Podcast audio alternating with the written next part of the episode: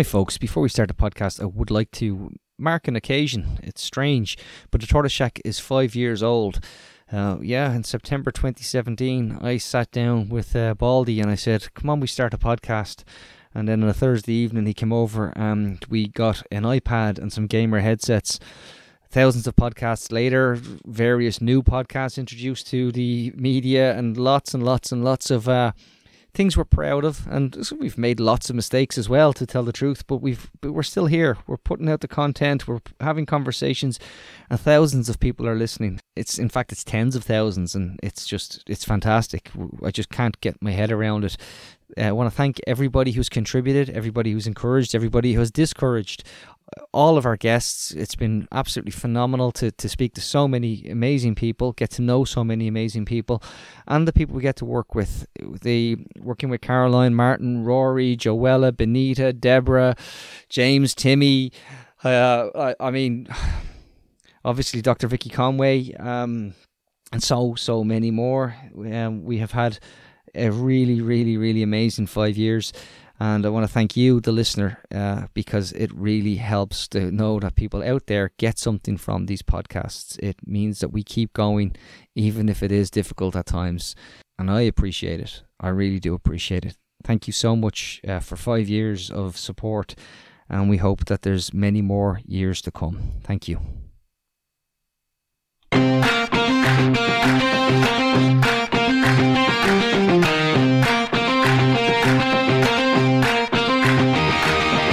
Welcome to Reboot Republic, the podcast that goes behind the headlines and looks at the big issues in this republic of inequality. We are the podcast of solutions and the podcast of hope. And I'm your host, Rory Hearn. And today I'm joined by Tricia Keilthy of the St. Vincent de Paul and Tanya Ward from the Children's Rights Alliance. And we are discussing the upcoming budget um, and what should be done, and also the, in particular, around the cost of living crisis, which really is hitting hard um, and also housing, and in particular, focus on children as well. Um, and I might go to you, Tricia, first. Um, just in terms of, I suppose again, we've you know we were talking recently about this. You know, when people are are, are feeling it and, and experiencing it, the cost of living crisis. Um, but just in terms of St. Vincent de Paul figures, I've heard um, on the the media where you've been talking around you know the extent of the increase in calls the actual like what is actually going on what are you what are your services um, and support uh, networks and, and seeing in terms of that increase in people looking for support? Yeah, I suppose the, the demand for our services has increased um, this year. We're up about 20% compared to the same time last year in terms of the volume of calls. A lot of our regional offices are saying, you know, over the summertime, particularly June and July, there will be a little bit of downtime in terms of requests, but they're comparing it to like Christmas time, winter months, um, really in terms of the level yeah. of calls that are coming in. Yeah. Um, which is really, really worrying because this is before, you know, winter time where we're going to really see that kind of impact on people in terms of energy prices. So like to put into context, up to the end of last month, we had 125,000 requests for help. Um, so this you know, year so far this year, so far this year. So yeah. I think we, we, probably will surpass the the two hundred thousand mark, which would be a first for the organisation.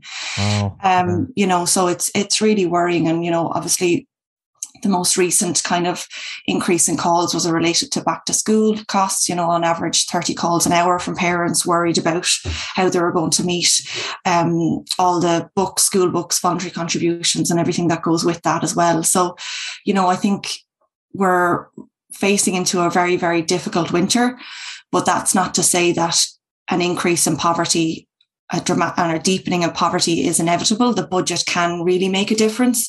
And it's really about ensuring that the supports are there for the people most impacted, as well as investing in services that reduce the cost of living for everyone. And just, you know, when you're saying there again, you know, people ringing St. Vincent de Paul, you know, it, it's in some respects for some people, you know, it's a difficult thing to do in and of itself to have to ask, go beyond you know, our existing welfare supports and to try and look for help. And um, you're saying, you know, people worried about, you know, different costs. Obviously, they need support in terms of they can't cover the costs of living. Yeah, that's right. And it's it's not easy to pick up the phone, even though we are here. We're here to help people. You know, it's a, a service for people across the country. Um, but people are just at breaking point. They're already at the brink prior to this because we have a poverty crisis before this cost of living crisis, which has only just been exacerbated for people like lone parents, people with disabilities, children, uh, older people living alone. All those groups are really, really being hit hard now. Um, and we're just worried about what will happen to people in the long term because when you're worried about paying bills, you're just in a state of chronic, chronic stress all the yeah. time. Um, and that just has such a big impact, not only on your mental health, but on your physical health as well. Um, and we're hearing calls from parents, you know, have said, I've paid all the bills and now I've only five euro left to try and get food on the table this week. And five euro for five, for five euro for food for the week. Um, and that's a reality. That's not a, a, isolated case. That would be quite common. You know, every second call could be something along those lines. Um, and you know that's that's the basic things the very basic things that you need to survive. And parents really because 70% of our calls come from households with children. And parents you know are trying to do their best to mitigate the impact of this on their children's lives but it's getting harder and harder to do that, that. that is a stark figure. I wasn't aware of that. 70% of calls to st vincent de paul come from households uh, which are families with children that's right. And, and the majority of those are a mother parenting alone. Um, and that's not surprising given the very high rates of, of poverty among lone parents. Yeah. So, so that's the reality. So child poverty is obviously a huge concern for SVP and, and obviously for the Children's Rights Alliance as well and other organisations. Um, and we were making progress uh, around child poverty prior to the pandemic, and that's kind of been derailed. And you know, there's a lot of worry, and concern about that now. Obviously, given the the long term impacts for children for the rest of their lives and into adult, adulthood as well. Yeah, no, I'm really struck by that figure because I would have thought, you know, St. Vincent de Paul would have, you know, people requiring support would have been across household types. And, you know, the ones we talked about and, and you mentioned there in terms of, but that it would have not been so concentrated on families and children that that is really that these are the households who you know are most acute in terms of need that existing state supports just don't cover or their incomes that they're receiving just literally they cannot survive on their incomes. And as you say that these are the households that are suffering then that chronic stress that stress and the impacts on children. Um that's that's quite something. And just one question before i go to tanya um, in terms of the housing crisis, then, and you know rents in particular, how much do you see that impacting um, or intersecting with the kind of rising cost of living, or? Yeah, so I suppose it, obviously that's always been a feature of, of the the types of calls that we get in terms of of rent, kind of putting that pressure on, on family budgets. That's the priority. I'll pay the rent. I can figure out the rest. Yeah. Um, but that because the the big issue with us is is that we would see quite often is HAP and the HAP top ups, yeah, um, causing awful difficulties for households, um, and because that gap is grown over the last number of years between what the limits are and what market rents are. Mm. Um, you know, obviously that's a concern. Now they have increased the discretionary limits, yeah, um, which will be helping. Now people have to opt into that. The county councils aren't reaching out to people to actually ensure that they get a rent review so they can get the benefit of that. Right. Um, so we're trying to link people in to make sure you know that you may be able to get additional support with your rent, which mm. can make a difference. But really, it comes down to um, a lack of social and affordable housing that gives people that security, that gives families the foundation to plan for the future and give that security for their children. And that's that's just becoming all the more difficult in terms of all the pressures that we're seeing across the, the housing sector and particularly in the rental sector as well. Yeah, yeah. Thanks, Tricia. Just going to pause the podcast for a moment to ask you to help us. Uh, we rely on listeners. We have no ads, no sponsors. It is purely listener led, listener driven maybe values led and then listener driven, but nonetheless, it's all it's all of one big family. So if you can, if you enjoy what we do, go to patreon.com forward slash Shack. The link is right there on the podcast that you're listening to now. Have a look at the levels, see if there's something that you're happy to chip in to keep those mics on. It's a lot of work. We know the content goes out for free, but that does not mean that it doesn't have value. This is the way you can help pay it forward and keep us going. Uh, patreon.com forward slash tortoise shack, and I'll let you get back to the podcast. Thank you so much. Um, Tanya, in terms of children then and cost of living, how are your members seeing this impacting on children? Yeah, I, I think the big thing coming through from the members is actually food, and and, it often is uh, because it affects children so much in terms of their development. Like we know that when small and they children eat so much of it, they eat so much of it. yeah, absolutely. Every five know. minutes, I need yeah. food. I'm hungry. I'm starving. Absolutely, and, and and it's so it is so it's physiologically for them. Literally, they yeah. you know they need the food. Yeah. So yeah, true. I mean, like small children will um they feel unloved when they're not fed is the truth yeah. it. That's how that's how they understand yeah. it, is that I'm not loved when I'm not fed. And then children as they get older, it just you know, they're very irritable, they find it hard to participate in school, they find it hard to hang out with their friends. All of that really affects their, their yeah. development along the line. Now, now saying that a lot of parents will be trying to do everything they can to prevent it. They'll they'll go without feeding themselves to try and feed their children. But yeah. as Tricia said, if there's families with only five euros left at the end of the week to pay for food, there's not really much they can do with that. They can starve yeah. themselves as parents, but they can't you can't feed a child on five euros a week. Yeah, yeah. And in terms of the I the again, you know, that issue there around child poverty and Tricia mentioned it there what is your analysis of what this is doing in terms of the numbers of children who are being pushed into poverty because of this? Yeah, I mean, I, I, Trisha kind of has said there, I suppose, is we were starting to make progress when it came to child poverty uh, before the pandemic, and particularly because they were the government was starting to invest in cash payments for children on welfare, um, and they were also starting to invest in services that would make a difference to children. So, really starting to expand their their free school meals programs, starting to expand investments in early years to try and make it more affordable. But I think the current crisis, you know, there's a number of drivers. And I think one of the things really driving this, uh, apart from the energy prices, is actually the cost of housing. So that hmm. has, that has, you know, caused more families to fall into poverty. But the other issue that really comes up, and th- these people are invisible in the poverty statistics, because the poverty statistics they don't pick up, let's say, travelers and halting sites. They don't pick up refugee children living in refugee accommodation or direct provision. Um, and it, it's based on what your income is. But we know there are lots of families on pretty good incomes where it's simply just being eroded because of the cost of rent.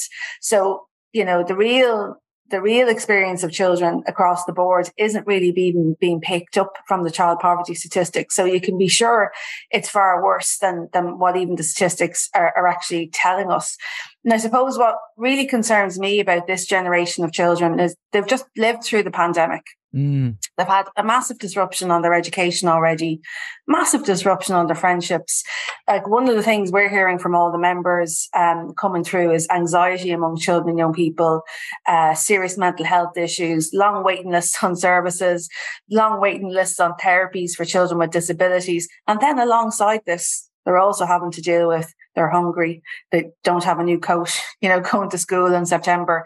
Um, and there's, you know, there's a real risk of the family falling into homelessness. So it's a perfect storm, really, of issues that children and young people are, are dealing with at this moment in time. And as Trish said, it's not inevitable there's there's very sensible things the government has done and can do actually to yeah. address what what's happening at the moment. There's very sensible investments um, ahead of them. I mean, one of the things I really appreciated this year, and I really hope it goes national as soon as possible, is they've extended hot school meals to all DEIS primary schools. And uh, you know, DEIS is about you know half of children in poverty in those DEIS schools. They they, they are they get a higher resourcing uh, from the government because there's so many children who are disadvantaged there. And that's really important because um, we, we, we know that, you know, it, this helps the cost of living as children are being fed as, as part of the school day. Really what you want to see is uh, hot school meals go national throughout the country, that could make a big difference to a lot of children. We know that every child benefits. We know that from the statistics in, in Europe when you have hot school meals, but disadvantaged children, they'll, they'll benefit, benefit the most.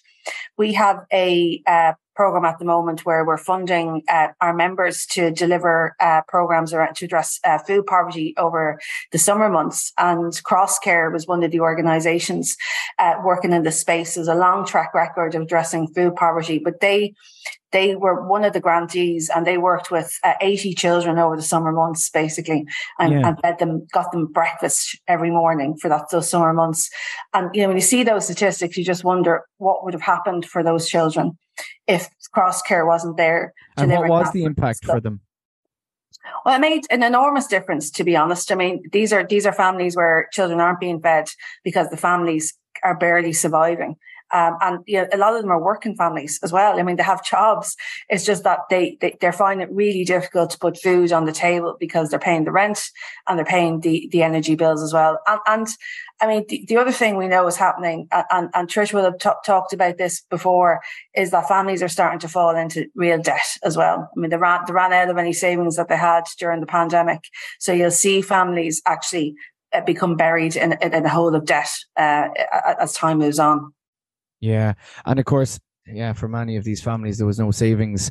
Um, so it was literally week to week, month to month, and then you know, in terms of the increased cost, there is no um buffer there in terms of of to draw on, and, and the issue of arrears is a major issue. And um, Tricia, just on that, in terms of um, you know, the arrears question, and it's something we talked about. I remember during the pandemic, the question of the moratorium on um, disconnections from electricity and energy. Where is that at now? Are energy companies disconnecting so disconnections have stayed low since the moratorium was lifted because they were encouraging. So there's the energy engage code. So if you're engaging with your supplier, they can't disconnect you. Okay. So they've been offering more flexible payment plans, things like that. There's been some debt relief. We've been working with suppliers around this to ensure that the supports are there for customers in difficulty as well. Now, this the regulator has announced an extension of the Christmas moratorium. Um, so that will take place from December up until February. Usually it's only for four weeks over Christmas, um, which is welcome. But our concern and what we've been saying repeatedly is that prepaid customers aren't protected uh, from disconnection moratoriums because if you can't top up your meter, you're disconnecting. There's there's no protections there. They're so vulnerable. It's a really really vulnerable cohort of people, and we know people on low incomes are more likely to have prepay meters either because they have debt and it was ex- in, installed to address that, or they're in private rented accommodation where a prepay meter may already be installed when you move in, and then you've got a little choice yeah. in terms of switching and, and things like know, that. Do we know? Uh, uh, obviously, somebody knows, but I don't know if you know the scale of people who are on prepay. Do we have numbers on that? So or? there's there's forty seven thousand people on what you would call a financial hardship meter. So that's been installed by ESB because you have arrears, and this is the way of paying that back. So every time you top up, twenty five percent is taken to uh, to pay off some of your debt. Then there's what they call lifestyle meters. These terms are, are terrible, really, yeah, but that, yeah. that's what they're called. So they would be ones that would see as a consumer choice. People would opt that for that yeah. because they think it's a it's a good way of managing their money, but they they are very very expensive. So we are getting calls from people, and we have been since last winter, saying I used to top up my meter, my electricity meter by 30 euro. That's what I budgeted. I'd get six days. Now I'm getting to three days and it's empty. Um, so we have calls from people who've said, my fridge has been off for two days. All the food is gone. That's another cost for the family. Yeah. We've calls from people who, you know, the other issue as well is oil, um, particularly households in rural areas, because the minimum now that for a fill of oil is about 250 euro. The oil company won't come out for anything less than that. So that's impossible for someone on a low income to meet. So we had calls from, from families who weren't able to take hot showers, um, you know, being able to turn on the washing machine. All this is part of energy poverty that we don't really talk about. Parents worried about their kids going into school and maybe the uniform isn't as clean as it should be or things like that. And that that worry about kind of being stigmatized or the impact that would have on children in their school as well is also a concern. So there's the disconnection moratorium does protect people in certain circumstances, yeah. but there's other if you've got other fuel sources or things like that, um, you are very, very vulnerable. Um, yeah. And that's why we've been kind of trying to highlight those customers who are reliant on those sources of energy in terms of additional protections as well. Yeah. So Trisha, for you, what are the for the SVP, what are the main things you think should be done in the budget? So, from our point of view, really, it's about um, ensuring that the social protection system is protecting people on the lowest incomes. So, at a minimum, it needs to at least match inflation, and that's a 20 euro increase at a minimum in core social welfare rates. And we also want to see an increase in payments for children in receipt of the qualified child increase. So, 12 euro for children over 12 and 7 euro for children um, under 12. That's that's what's required um, to keep people standing still. Mm. Um, and at the same time, then we need additional supports for lone parents who are working in particular um, in receipt of the job seekers transition payment that should be extended out until their youngest child reaches the age of 18 at the moment it stops at 14 and there's a drop of income for parents who are working full time we also want to see targeted supports for people with disabilities and the introduction of a cost of disability payment. Yeah. Report after report has shown the extra costs for people who have a disability, and that needs to be recognised in the social protection system. And then, of course, we need to increase the fuel allowance um, quite significantly, but we also want it expanded to more households. So we are calling for it to be expanded to people in receipt of the working family payment. That's a, a targeted payment for people yeah. in low pay. Um, and that would make a massive difference to those households because we talk about the energy credit, um, which is really expensive. And obviously putting money in people's pockets, even people on low incomes, that's going to help. But that costs nearly 400 million. For 68 million, if you could expand it to the working family payment recipients, which is about 50,000 households, that would give those families a net benefit of 1,500 euro over the winter months and, and would cost significantly less. So they're the type of choices that government can make, and that's what we're kind of pushing. And then at the same time, investing in services like rural public transport, investing in childcare, you know, moving towards a public model of, of very affordable and free childcare for low income households. And then the other issue that we, we're continually pushing as well is moving towards genuinely free primary and secondary education. Um, and that means free school books for children and end to voluntary contributions. They're, they're the key things that would really make a difference to children in poverty, but they're also enhancing the, the social infrastructure of the entire country that helps everyone. Um, and obviously is in the best interest of all children as well. Um, and then obviously housing is, is the big one as well. And we're, we're particularly looking at the, uh, the need to invest in homeless prevention Mm. around rent arrears and things like that. Um, having a, a, a, fund there to protect tenancies that are at risk of um, falling into homelessness as well. So they're kind of our core our core messages. Um, but yeah, it's it's it's the the need to to target resources, but also investing in, in our public services. Yeah, and, and and in terms of the uh, what the government, it looks like the government is going to do around welfare. Do you think that, or, or in terms of what we know, what does it look like at the moment?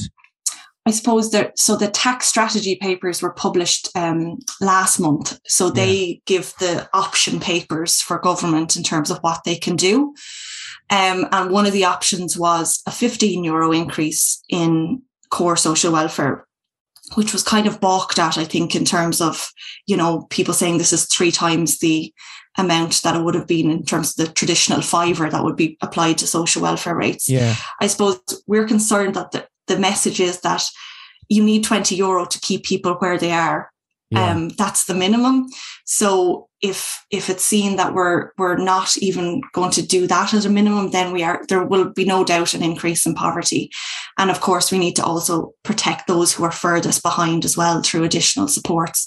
So it's it's hard to see um, exactly where it will be pitched. I also think they may try and um, include some one-off measures. Again, obviously that will help people getting money into their pockets, but really no one is predicting deflation.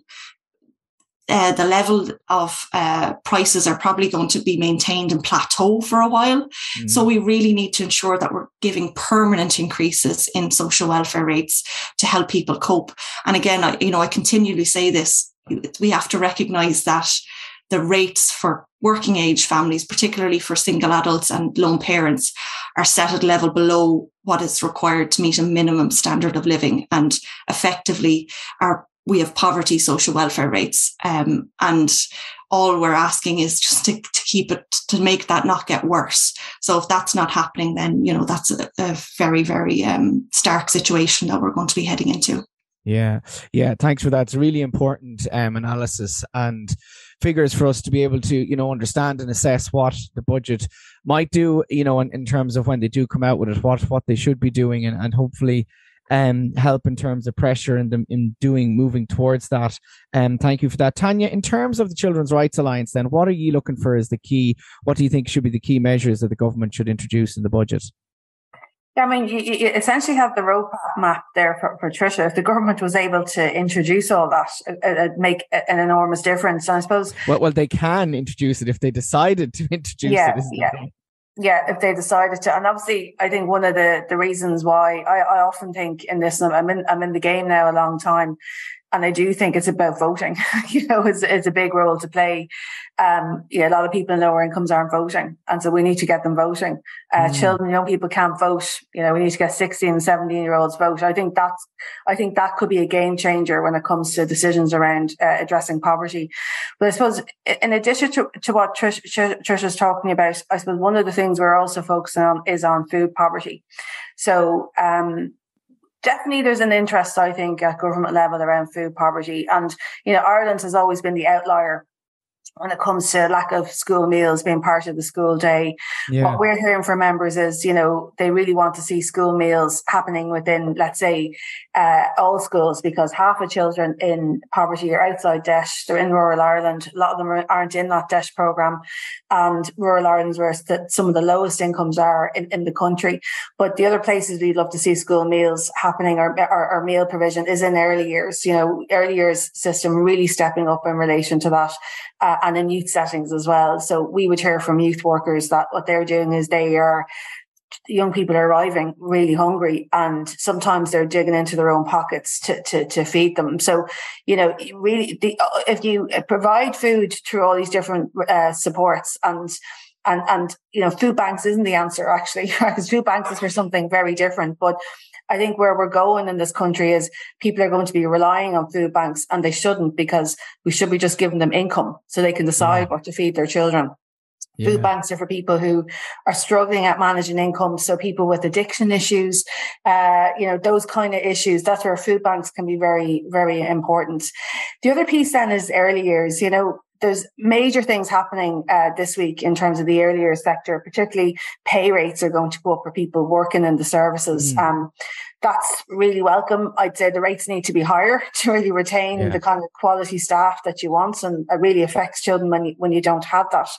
Um, I know Minister for Children is talking about um, an investment into early years that is going to, they're trying to reduce the cost of, of early years provision. For us, though, I think one of the challenges for families living in poverty is that there is the National Childcare Scheme. It's a really good system. It's helping a lot of families with childcare costs. But the, because we don't have a public childcare system, and because we have a market based childcare system, and if you happen to live in the wrong parts of the country, your childcare fees are going to be too high for you. Yeah. And even the national childcare scheme is not going to help you out. And, you know, an extra five or 20, 30, 40 euros, if you're already on low income, and as Tricia said, the, the welfare payments aren't actually enough to feed your child a healthy diet. All the assessments have been done in relation to that you're, you're, if you're trying to pay childcare, you're just taking food out of your children's mouth to be able to do that. So really what we want the government to be able to do is uh, just cover the costs, you know, 98% of the costs uh, of childcare, no matter where you are in the country, if you're on those lower incomes, because um, all the work that's been done on addressing child poverty and Professor Mary Daly, based in Oxford, she's been doing a lot of analysis. She said the single most important measure to address poverty is actually early years education. Yeah. So when mothers are able to get into quality jobs, when they're able to, you know, get education and training, you know, they just, they're, they have higher incomes and they can lift their children out of poverty. But the early years has this equalizing effect on, on, on all children. Um, and if you have good wraparound early years provision, uh, you know, it, it, it, really does prepare children for school and to do as well uh, uh, as all their counterparts. And we're still at the point in Ireland where we actually don't have a national program, a national DEIS program in early years it is on the policy book. It's in a big strategy called um, First Five. And they're the kind of things the government needs to be prioritising and also making sure that there are services available, early years services available where all the education and training opportunities are for women. And it's mostly women who are trying to get back into the workplace and education and training. Yeah, no, absolutely. I, I think, you know, it, it's so the childcare issue and the early years education is absolutely it's fundamental um and it is so expensive you know across the board and in particular for you know low and middle income you know households who are trying to cover costs like it's childcare can be you know more than the rent more more yeah. than the mortgage and that's even with you know the additional um the ECCE years the the early childhood years and it's um it's really something that we have neglected, of course, for historical uh, conservative reasons, along yeah. with the failure to develop, um, you know, proper. But I do think that there's increasing acknowledgement at some level, but I, you know, the resourcing is, st- is still not really there, and there's not really a clear political commitment to actually provide public, affordable early years education and childcare, which you know to drive that forward. Um, and I think that's it's absolutely urgently needed. Um, I just wanted before I finish to get your reaction. There was um, to uh, we talking briefly before we came on about this, and in, in terms of homelessness, and we can't not do. Um, I think you know a budget uh, discussion about poverty and in terms of cost of living, and we have mentioned it already without discussing homelessness, in particular around children and families. And I was contacted by, um, I've been, you know, contacted by different people in terms of who are in homelessness, who are becoming homeless, um, in relation to their stories because I've been sharing them on social media anonymously, and and they have been contacting me because they want to at least get their story out there. Um, and one mother shared her story, and I'll just read you a few bits, and I just want to get uh, your reaction to it.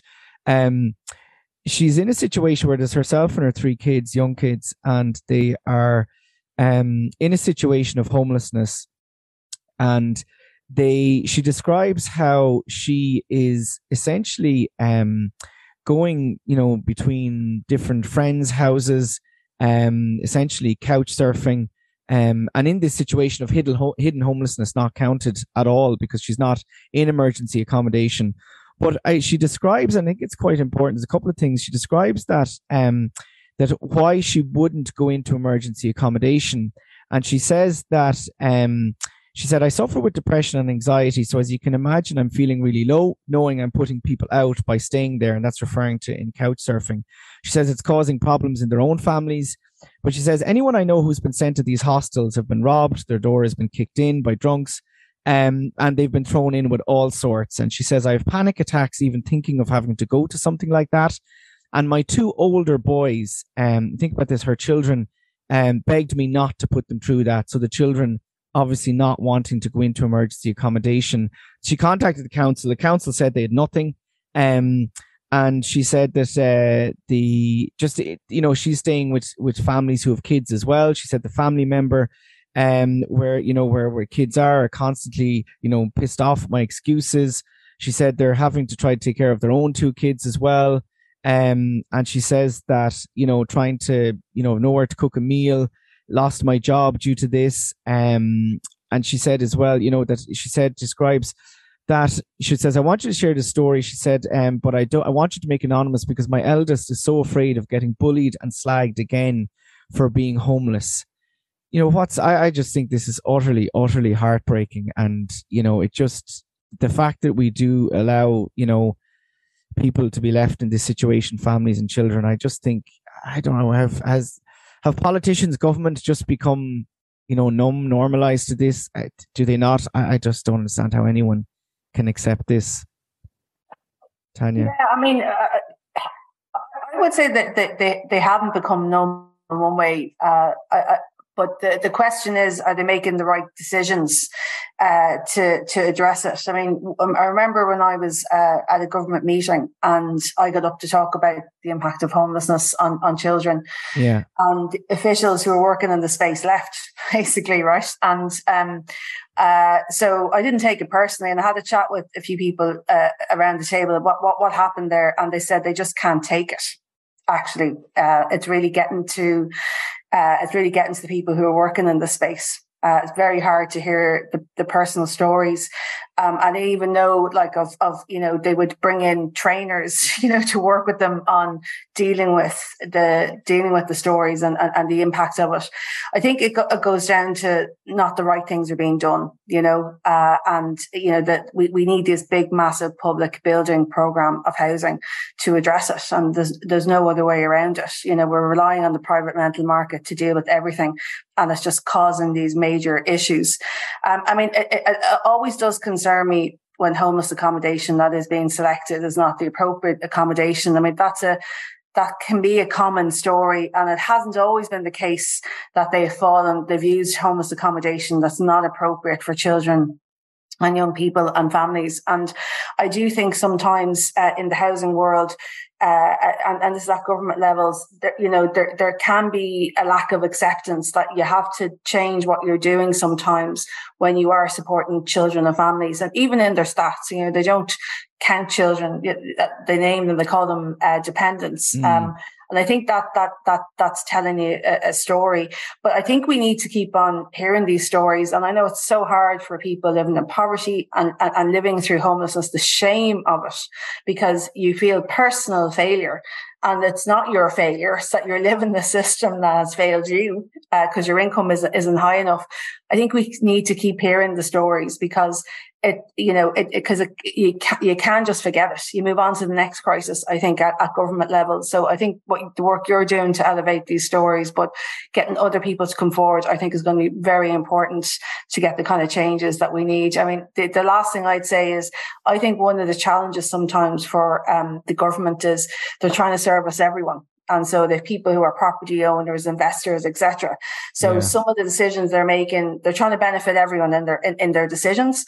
And actually, in this particular situation, they have to focus on one set of citizens or people in the country at this point in time because the market has failed. And I think that's the issue and the direction of travel we need to go in. Yeah. Thanks, Tanya, for that. Tricia?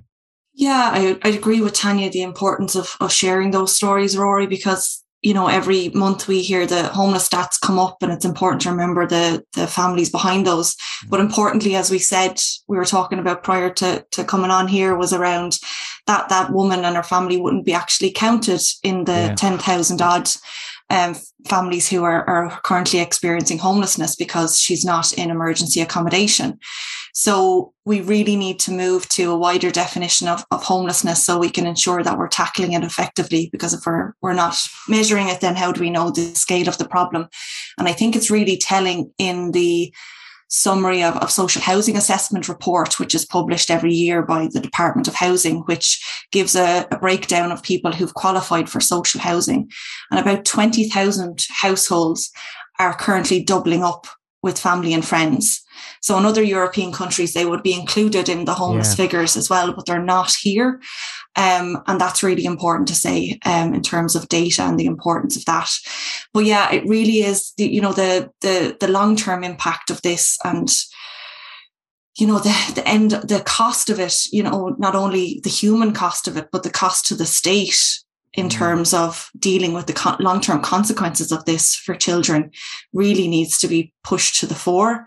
Um, and I'd agree, you know, just when we talk about crisis and in the media and, you know, people can get crisis fatigue, I think, as well, yeah. in terms yeah. of engagement with it. And we just can't switch off. And I know you, you call this the podcast of hope. And I think it's mm. really important that, you know, we are giving out messages of hope and that, you know, none of this is inevitable, as I said at the start. You know, there are things government can do and, and, and civil society organizations to highlight and keep advocating for, for that change is really, really important. Yeah.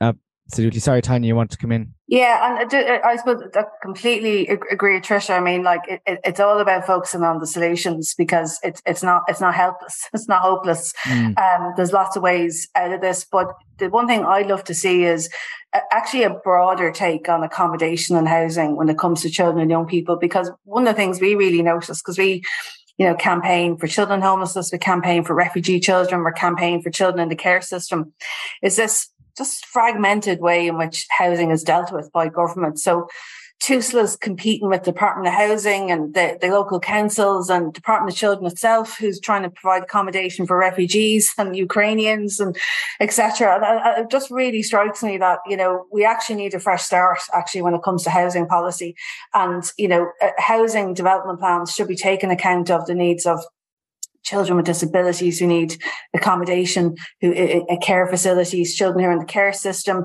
refugees. I think we need a fresh start. I think when it comes to planning our, our communities and localities on, on housing, because we can't have a situation where, you know, government bodies and uh, state bodies are actually competing with each other to provide housing in the same area. Yeah, no, good point.